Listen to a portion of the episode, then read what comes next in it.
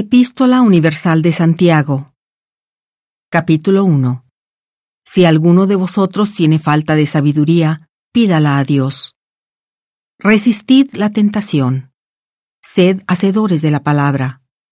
Santiago explica cómo reconocer la religión pura. Santiago, siervo de Dios y del Señor Jesucristo, a las doce tribus que están esparcidas, salud. Hermanos míos, tened por sumo gozo cuando os halléis en diversas pruebas, sabiendo que la prueba de vuestra fe produce paciencia. Pero tenga la paciencia su obra perfecta, para que seáis perfectos y cabales, sin que os falte cosa alguna. Y si alguno de vosotros tiene falta de sabiduría, pídala a Dios, quien da a todos abundantemente y sin reproche, y le será dada. Pero pida con fe, no dudando nada, porque el que duda es semejante a la ola del mar que es movida por el viento y echada de una parte a otra.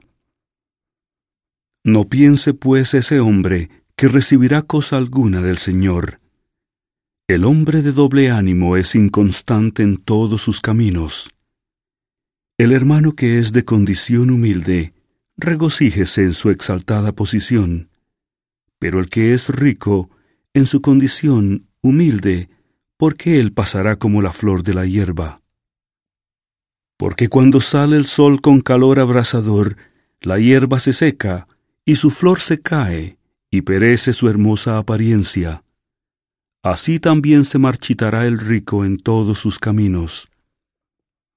Bienaventurado el hombre que soporta la tentación, porque una vez que haya sido aprobado, recibirá la corona de vida que Dios ha prometido a los que le aman.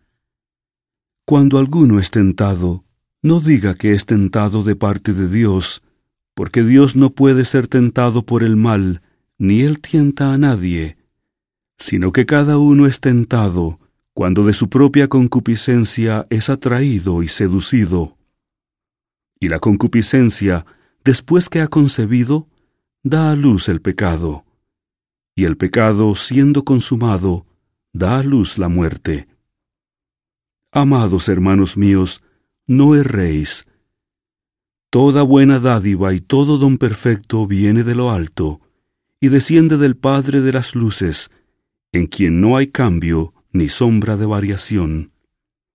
Él, de su voluntad, nos hizo nacer por la palabra de verdad, para que fuésemos como las primicias de sus criaturas.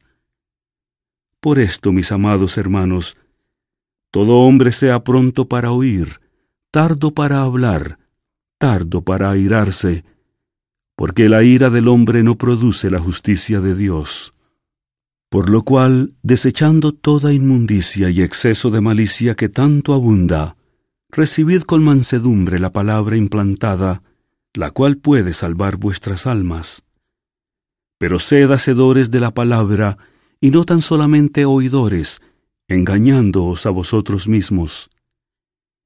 Porque si alguno es oidor de la palabra y no hacedor de ella, éste es semejante al hombre que considera en un espejo su rostro natural, porque después de mirarse a sí mismo, se va y enseguida se olvida de cómo era.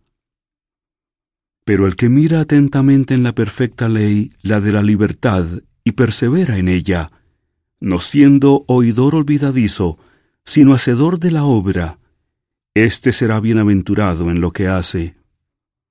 Si alguno se cree religioso entre vosotros, y no refrena su lengua, sino que engaña su corazón, la religión del tal es vana.